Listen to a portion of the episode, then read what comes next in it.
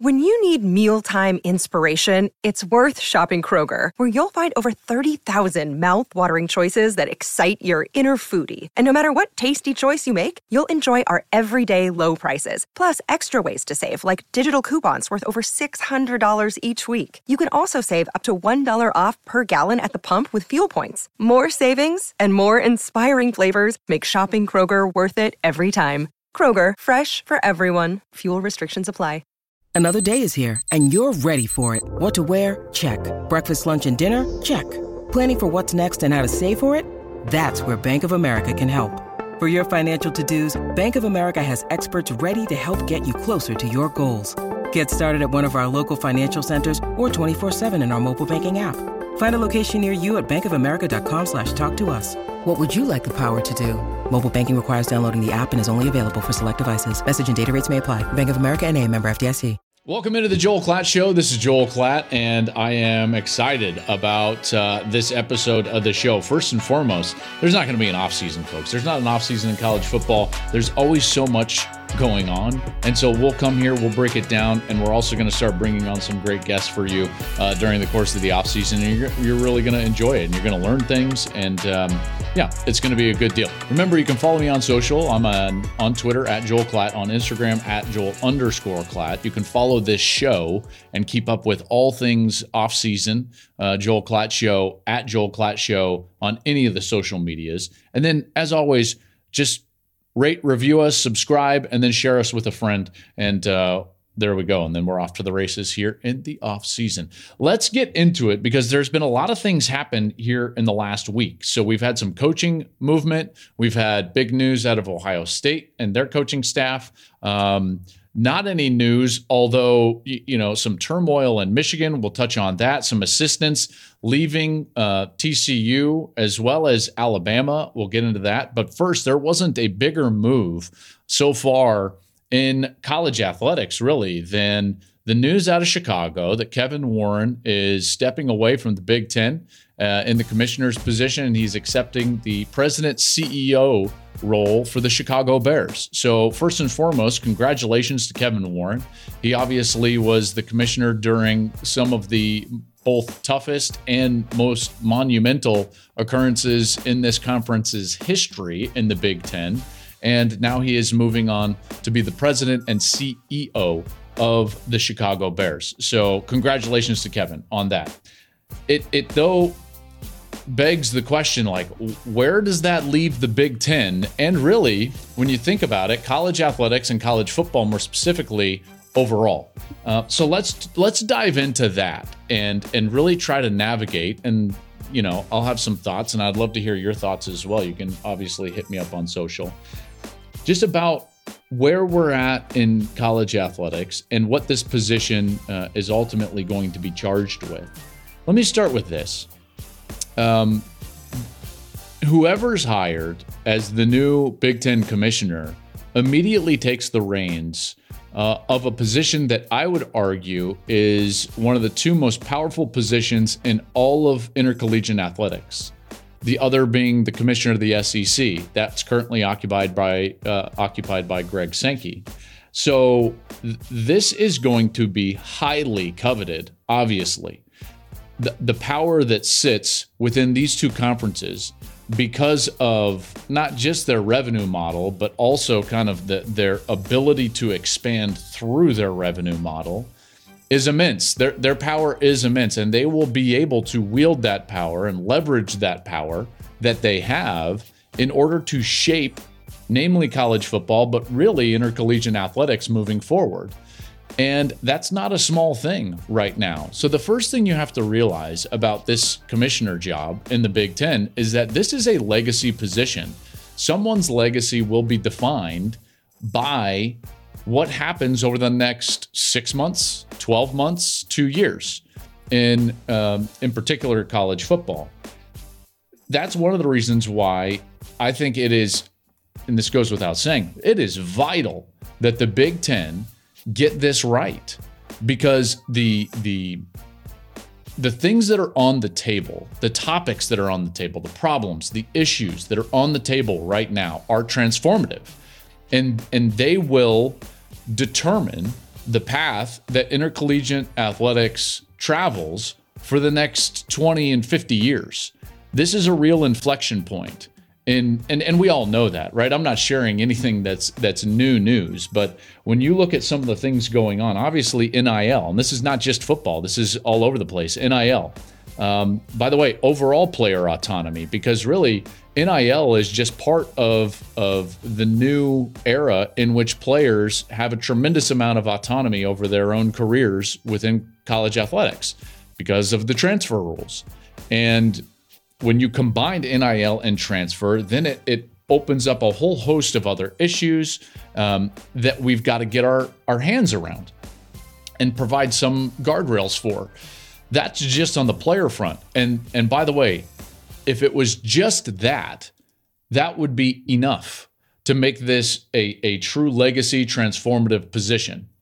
And yet it's not all that's out there because we've got postseason expansion. And college football is going to look drastically different come 2024 and then 2026 when there's a brand new playoff uh, enacted, even after the expansion of 2024. And then it's going to morph a little bit into 2026 and what that looks like, and then who's garnering power, and then who has uh, the ability to govern the sport. I mean, all of these questions are going to be asked and then answered over the next, you know, year, two, or three. That's why this is so important. Um, you've got pending realignment. I know no one wants to hear that, but that's certainly on the table, uh, in, in, and in particular in the next round of media negotiations. This sport, college football, and all of intercollegiate athletics is changing drastically. And so, because of that, this is going to be a highly coveted position because whoever jumps in there can not only shape the sport, but then will be tied to the sport forever. And, you know, like that that's a true legacy position. Then if we move on, those are the things that are more overarching that this commissioner is going to have their hand in um, with other commissioners and other power brokers within the sport. And yet that's that's maybe not even the most important piece of what this commissioner is going to have to deal with, the new one, that is, in particular in the near term. When you look at the near term and what's going to be going on right now in the Big Ten, there, there are drastic changes taking place in the Big Ten Conference, two in particular. The first being that next season, for the college football season, a brand new media rights deal starts. And when you start a, a new media rights deal, it's bumpy. Okay, because this is what people don't understand because they just read one article or one headline and they just think like, oh, seven years, seven billion, and now there's three networks, and oh, that's great. There is so much minutia that went in uh, to these negotiations, and so to actually navigate through the beginning of a new media rights deal is really hard, in particular when you're onboarding new partners like the Big Ten is, and in particular when those partners are network partners. Normally, you only have one, maybe two network partners. Now they're going to have three, two of them brand new. So th- this is a, a huge undertaking just to navigate the beginning of the new media rights deal in the Big Ten there's always something that pops up. Trust me when I tell you this, that was promised in a meeting here or there that's going to be news to the new commissioner and maybe even the presidents of the Big Ten, maybe even to the network presidents. So the navigation of this deal is, is going to be a huge task, and that this commissioner is going to have to be all over that. Then, right after that, you're going to have two brand new schools. so if all of that wasn't enough, now you've got to onboard USC and UCLA in 2024. And this is not, you know, like like onboarding, you know, a couple of schools that geographically uh, are attached to the conference where you can just be like, okay, well, the new divisions are this and here's how we're going to play and it's an easy schedule.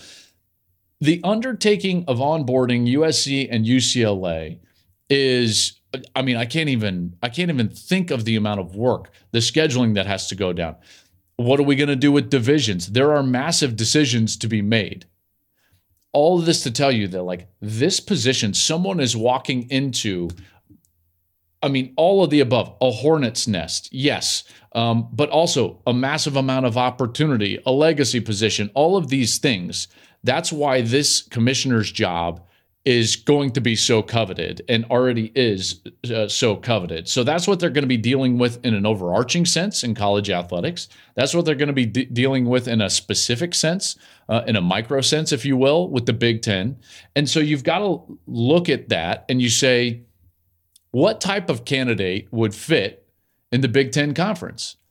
And so let's just make a quick profile, okay? Um, first and foremost, I think it's become pretty clear, at least it is to me, maybe, maybe not you, but it has to me, that uh, the commissioner job is is so big, the the revenue and, and the decisions are so massive that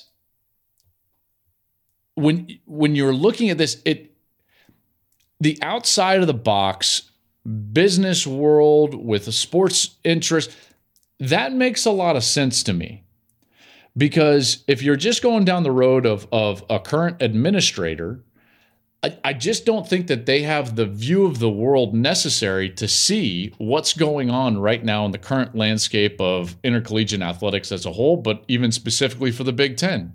Again, I already mentioned it, like seven years, seven billion dollars, right? Like this, this is not a small undertaking. This is not just like, hey, you've been a great athletic director for 15 years, like go take the commissioner's job the commissioner job now is just so much different than it was 20 years ago. Not to say that there weren't problems 20 years ago, but they were just different. And certainly in scale, they were different. This is is a totally different beast and a totally different animal. Therefore, I'm I'm really thinking that this is going to be a person that is not from administration because that can be a very narrow viewpoint and in particular path in terms of the way you cut your teeth. And in general, those people aren't dealing with revenue sources that start with a B, billion, right? No, not to say that they don't have like nine figure, you know, types of budgets and things of that nature, but it's but it's a different animal these days.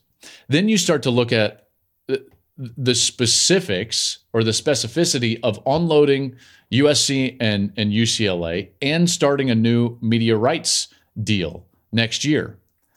Those two things alone, you, you look at that and you think to yourself, boy, it really would be nice if you had somebody that at least had some prior knowledge of things that went on in, in both of those negotiations, agreements, because navigating that with someone that's just trying to learn it from the outside coming in is going to be very bumpy. So, first and foremost, if I was the Big Ten, I would form some sort of task force just for those two specific things so that the new commissioner wasn't having to be the end all be all in both of those kind of onboarding experiences.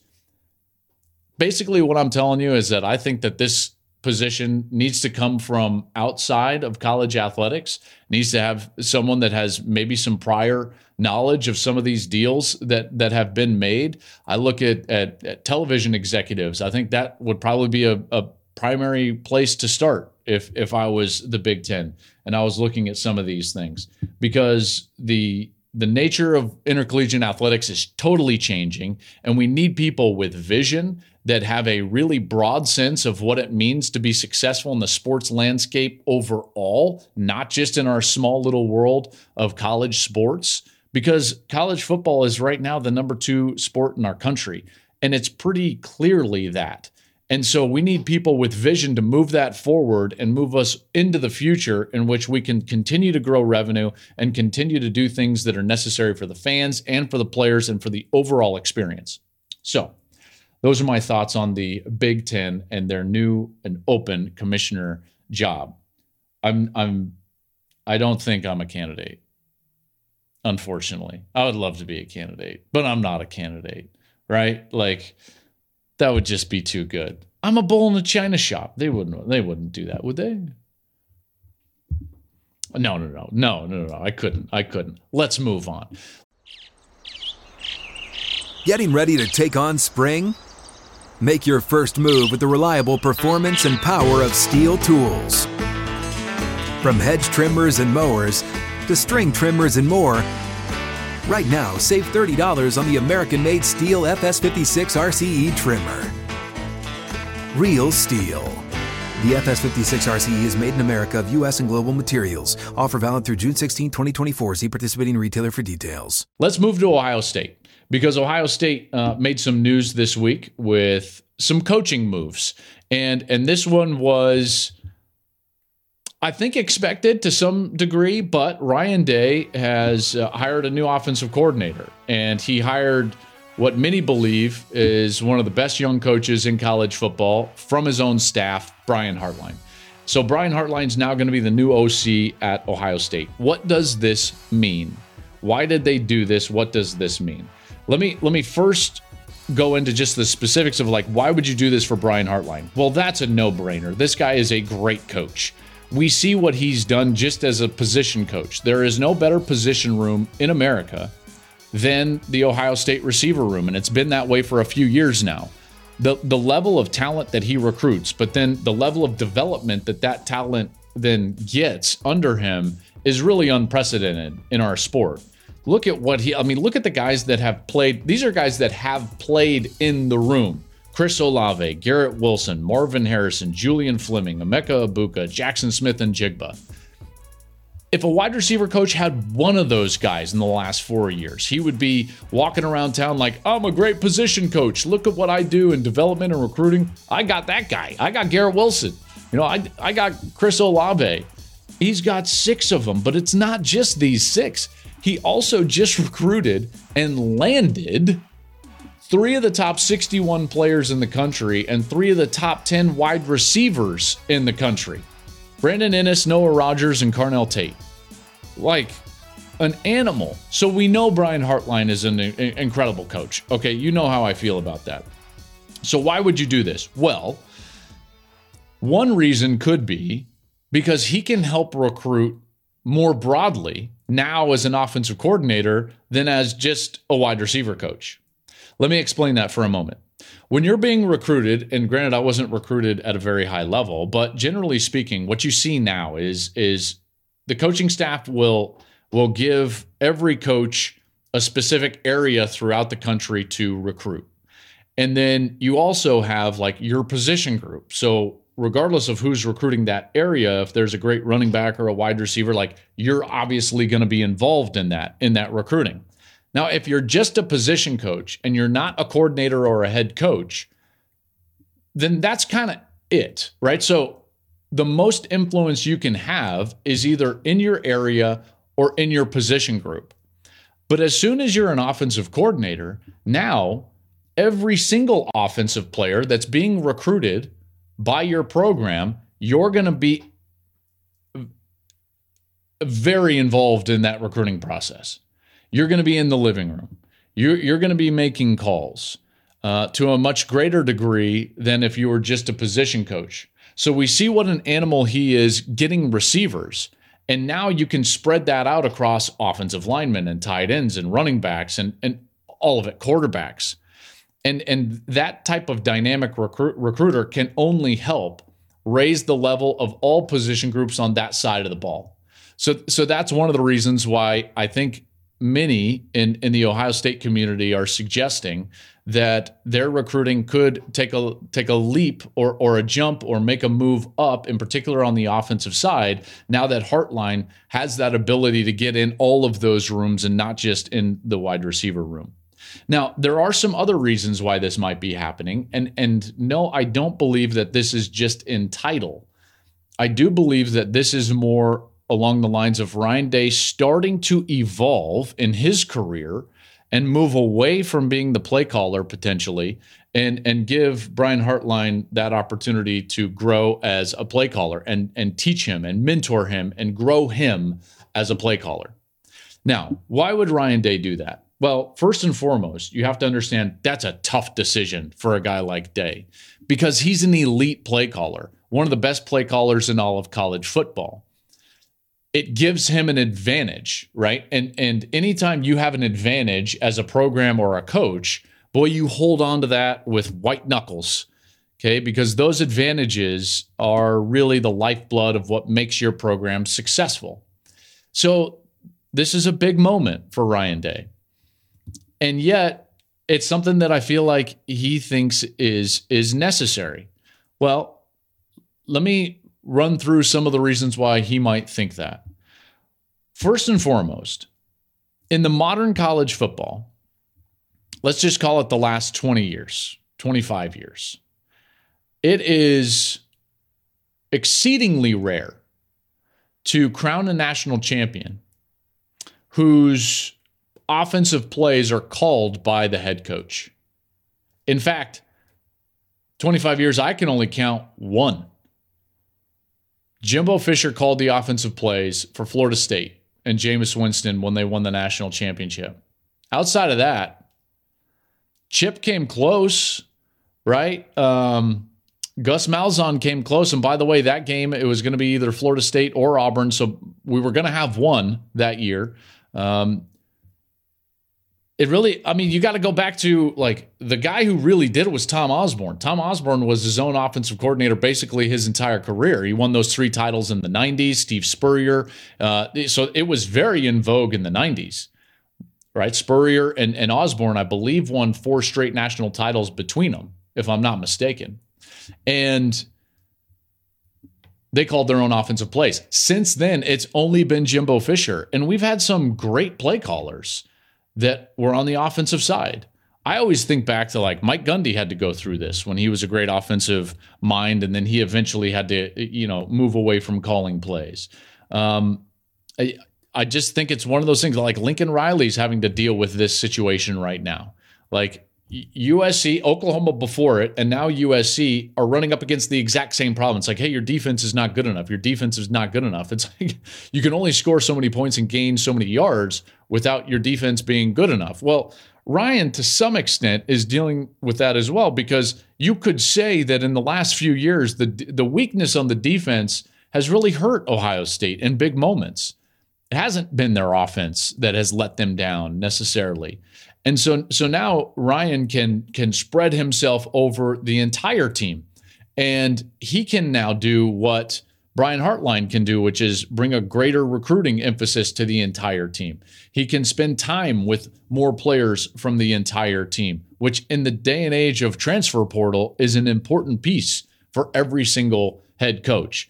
And you have the, the, the fact, and this has been true for a long time, but as college football has grown, and the size of athletic departments and more specifically football staffs have grown the support staff around a football team has grown. The more people you bring in the more problems you have. Well guess where every single problem ends up? It ends up at the head coach. You're basically as a head coach a magnet for problems. That's all you do. These guys that's all they talk to me about is like all I do all day long is solve problems. Right? Like, and that's the least favorite job that they have. They don't want to be doing that. Ryan Day would love to call the plays forever, but he's stretched too thin at times. So, you know, he thinks to himself, I can keep Brian Hartline. He can recruit on the entire offense. I can groom him as a play caller. And by the way, I'm sitting on the headset on the sideline. So all those innate timing things in terms of calling a big play here or there, I can still influence that within my team. So the advantage that we have is probably still there because I'm so close, and yet we're going to gain these advantages in an ancillary way around the program. Those are all the reasons why uh, I think that this is happening at Ohio State. Uh, let's move on. Their rival and a team that has beat them two straight years has had the second best record in all of college football over the last two years um, is Michigan. And Here's Michigan in the news for all the wrong reasons after the two seasons that they had. Jim Harbaugh and his future at Michigan still uncertain after reports that he's been talking with, and even in one case with the Denver Broncos, um, interviewed for their vacant head coaching position. And this is all after there was a very serious flirtation last year with the Minnesota Vikings. And then after he did not get that job, he made it very clearly known to his bosses at Michigan and to everybody that it's like, that's done. I'm done with that. I'm no longer going to be seeking that out. And this is where I want to be. So, why in the world is it still happening? Well, let's take a look at some of the reasons. I think Jim Harbaugh is doing everything he can to push his program Michigan in a positive direction. You might be thinking, like, how in the world does interviewing with an NFL team push your program in a positive direction? Well, life is about leverage in a lot of ways. It is for me and my job, and it is for you and your job. The more leverage you can gain and value you can derive, then you can place that pressure on your employer to, to do things that you need them to do, or to you can make your life easier, you can try to make more money, or you can push things that you care about further down the road. So let's step back from this for a moment. Michigan's returning a fabulous team. Really good team. All, some of their best players were young players. They also had guys that are now deciding to come back. Blake Corum's coming back. Trevor Keegan's coming back. Zach Zinter is coming back. Cornelius Johnson is coming back. That's all on the offensive side. And all of those guys now will join a core of young players that was really great. JJ McCarthy, the quarterback, Donovan Edwards, running back, you know, Colston Loveland. By the way, this is happening on the, the defensive side as well. So they've got Sainristil is coming back. Michael Barrett is coming back. They've got Junior Colson, a really good linebacker. They got Will Johnson, the corner, who's one of the best corners in the country. This is going to be a really good football team. They'll start in the top four. In fact, in my way too early, you know, top 10 for next year, I've got them at number two. Georgia, Michigan, Ohio State, and Alabama are going to start as the top four teams in the country, at least in my estimation. And it's going to be hard for people not to put Michigan at number two. Georgia will clearly be number one, but Michigan number two. So why is Jim Harbaugh flirting with leaving when he's got this returning?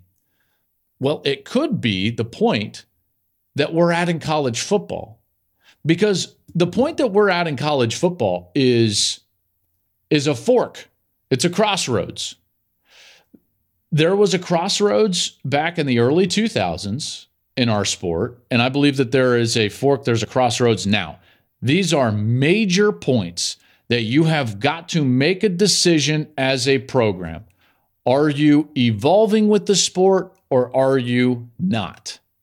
I've talked about it on this podcast before.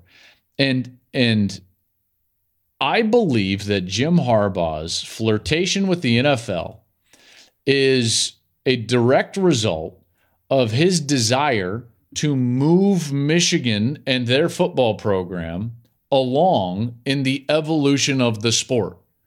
Get further commitments as far as investments into the staff. Get further commitments as far as investments into a, a collective and what's going on with the NIL. Because the fact remains is that if you look at the recruiting rankings, they weren't as good as you would probably expect for a team that just finished with the second best record in college football over the last 18 months. Well, part of that is because Michigan, in a lot of ways, loves to rely on their reputation and their tradition, which is immense. They're the winningest program in the history of college football. I get it, right? Like, I, I get it. I've been around Michigan a lot. And yes, you could and should rely on the tradition of your program. But that being said, one of the reasons why Michigan went through what they did in the last 15 years before Jim Harbaugh arrived in Ann Arbor was because at the last inflection point, they did not invest like other people did. It took them a while. They were behind. They were behind the eight ball, and it's taken Jim Harbaugh, you know, six, seven long years to fight, scrap, pull, and get themselves back to the top, right? Back to the level where they think they're competing at the highest level in college football. And it's taken investment into the support staff.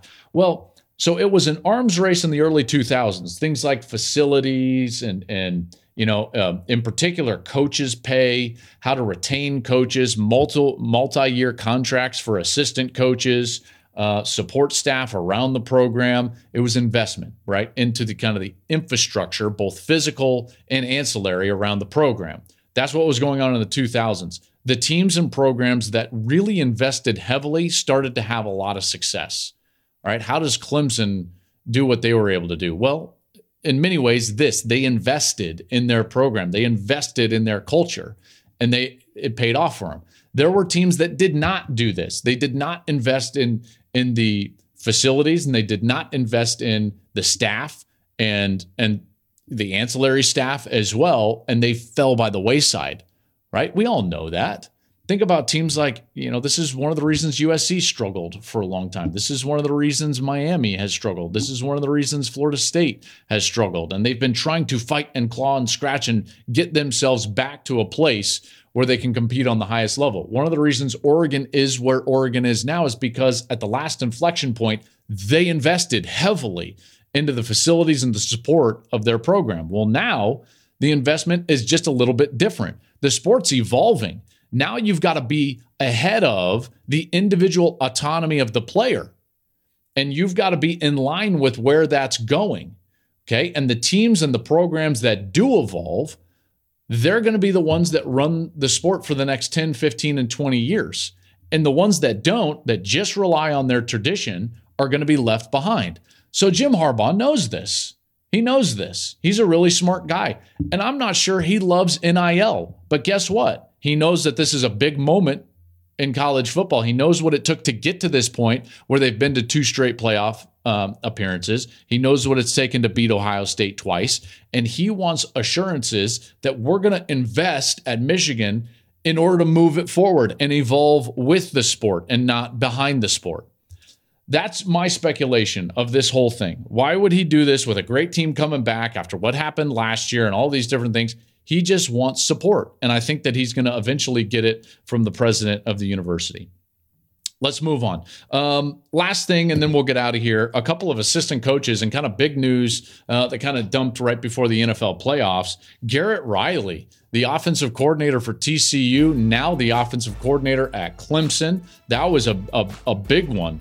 And folks, much needed. Look at what Clemson was on the offensive side this last year. You know, you, you see what they, you know, 30th in the country scoring, 48th in, in total offense, 73rd in yards per play, 73rd and 94th in yards per pass attempt. That is not going to cut it. In particular, when you look at the fact that it wasn't just last year. Offensively, Clemson in the last two seasons was 96th in the country in yards per play. 96th. Okay, so that has to improve. And Dabo Swinney absolutely understands that. He understands that because he's been to the mountaintop. In the, in the last two years, they've lost six games. Nothing to scoff at. They've been pretty successful. Been to the, you know, just went to the Orange Bowl. Like, this is still a good program. We all know that. But when you think about what they were in the previous six seasons, they lost seven total games. In the previous six seasons, they were 73 and 3 in non CFP games in those previous six seasons. 73 and 3. So when you fall off and you're 96th over the last two years in yards per play, well, that's the reason. Okay, so Dabo understands that. And this is not a guy that loves to shake things up on his staff. This is a very tight knit culture at Clemson. It's one that I'm a, a, big admirer of, by the way. What they do at their program is unique and it's special, and the players love playing there. They really do. Coaches love coaching there. People, you know, take shots at Dabo and they think he's quirky and weird and this and that. Guess what? The people that are around Dabo and the players that play for him absolutely love him. So, so this is a big departure from that, in i.e., like firing somebody and then bringing somebody else in. So he hires Garrett Riley, and Garrett Riley just had a masterful season with TCU. Obviously, ended poorly. Throw that out the wayside. That Georgia team wasn't going to get beat by anybody. Uh, in that national championship game. And here's Garrett Riley to help save, if you will, the Clemson offense and try to return them to that place where they feel like they belong, which is on the upper echelon. Remember, in those six seasons, they had, what was it, six straight playoff appearances? Yeah, there were six straight playoff appearances. In fact, in th- those six years, 73 and 3 in non CFP games, they won a couple of titles. They were sixth in yards per play. Last two years, 96th. Not going to cut it. So here's Garrett Riley to Clemson. I think that's a great move uh, for Dabo Swinney. And then the next bit of big coaching news was that Pete Golding is leaving Alabama and he's going to go join the lane train. Here we go, down to Ole Miss, Pete Golding. not a ton of thoughts on this other than this. I don't think anything happens at Alabama or or within that program under Nick Saban that Nick Saban doesn't either bless or desire. He wants it to happen either way. I know of guys specifically, and I'm, I'm not going to name names, specifically that have coached for Nick Saban that got great opportunities. And he told them, no, you're not going to do that. You're going to stay here. And here's the reason why. He desired that they stayed. Those same guys got different opportunities. And he said, thumbs up, like, go ahead. That's that's a good one. Go ahead. You cannot tell me that Nick Saban sat in front of Pete Golding and said, "Yeah, Ole Miss defensive coordinator is better than being here. Like you need to go do that." That's all I'm going to say, right? Like I think Pete has done a nice job uh, in many respects. They've lost Charles Kelly as well. He went to Colorado to be the defensive coordinator at Colorado. I would just say this at Alabama, nothing happens in that program. Nothing. Nothing happens in that program that Nick Saban doesn't either bless or desire. And, you know, so that's where we're going to leave that one. Um, I think Alabama's going to be just fine. Everyone's like, oh, I don't know about Alabama. I do. I do. Alabama is going to be just fine. And everyone's like, oh, hot take, Joel. Alabama's going to be fine. Yeah, exactly. Like, there's no hot take with Alabama. There's there is no hot take. They are great. Period. so that's where we're going to leave it. All right. Uh, you're going to want to follow us on social media at the show to just know what's coming up in the offseason. So follow us at Joel Klatt Show. You can also follow me at Joel Klatt on Twitter at Joel underscore Klatt on Instagram. And then make sure to subscribe to the show first and foremost, and then just rate and review us and share us with a friend. We'll be back with more content uh, over the course of the next couple of weeks. Stay tuned. Go check us out on social media. And thank you for listening, as always.